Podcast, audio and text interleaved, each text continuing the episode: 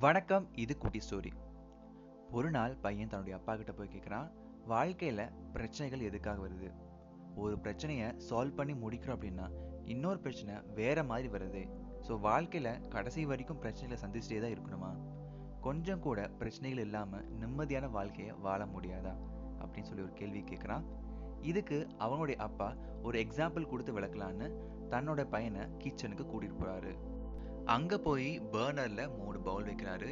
மூணு பவுல்லையும் ஈக்குவலைஸான வாட்டர் ஊற்றி ஒரு பவுலில் பொட்டேட்டோவும் இன்னொரு பவுலில் எக்கும் மூணாவது இருக்கக்கூடிய பவுலில் காஃபி பீன்ஸ் அதாவது காஃபி கொட்டைகளையும் போட்டு பாயில் பண்ண வைக்கிறாரு.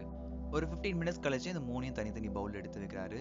எடுத்து வச்சுட்டு இதுலேருந்து உனக்கு ஏதாவது புரியுதான்னு சொல்லி கேட்கும்பொழுது அந்த பையன் சொல்கிறான் இது என்ன புதுசாக இருக்குது இதில் நார்மலாக நடக்கக்கூடிய விஷயம் தானே? இது பாயில் பண்ண பொட்டேட்டோ இது பாயில் பண்ண கொஞ்சம் டிக்காஷன் இருக்குது இதில் எதுவும் புதுசாக எனக்கு ஒன்றும் தெரியல அப்படின்னு சொல்லி சொல்கிறான் சரி நம்ம பையனை உங்க அம்மா வந்து டியூப்லைட்டாக தான் இருப்பான் போல் கொஞ்சம் விளக்குனா தான் புரியும் சொல்லிட்டு அவங்க அப்பாவும் விளக்க ஆரம்பிக்கிறாரு. கேட்டுட்டு இருக்க நீங்களும் கொஞ்ச நேரம் அந்த ஆடியோ பாஸ் பண்ணிட்டு அவர் என்னதான் சொல்லியிருப்பாரு அந்த மூணுத்தோட நேச்சர் என்னன்னு கொஞ்சம் யோசிச்சு பாருங்க.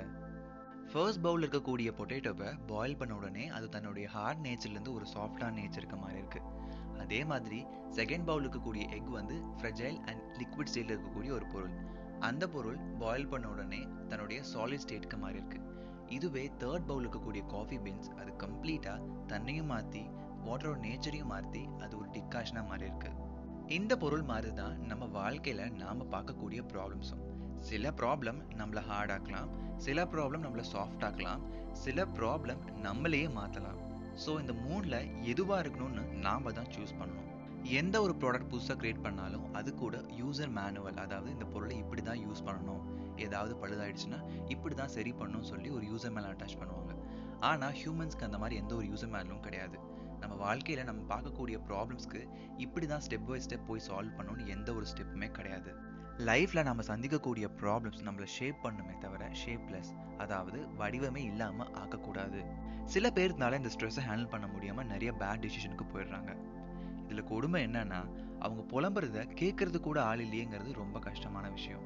ஃபேஸ்புக் இன்ஸ்டாகிராம்னு சோஷியல் மீடியாஸில் நிறைய ஃப்ரெண்ட்ஸ் வச்சுக்கிறத விட ஒரே ஒரு ஃப்ரெண்ட் நம்ம புலம்புறத கேட்கறதுக்கும் நமக்கு ஆறுதல் சொல்லவும் இருந்தாவே போதும்.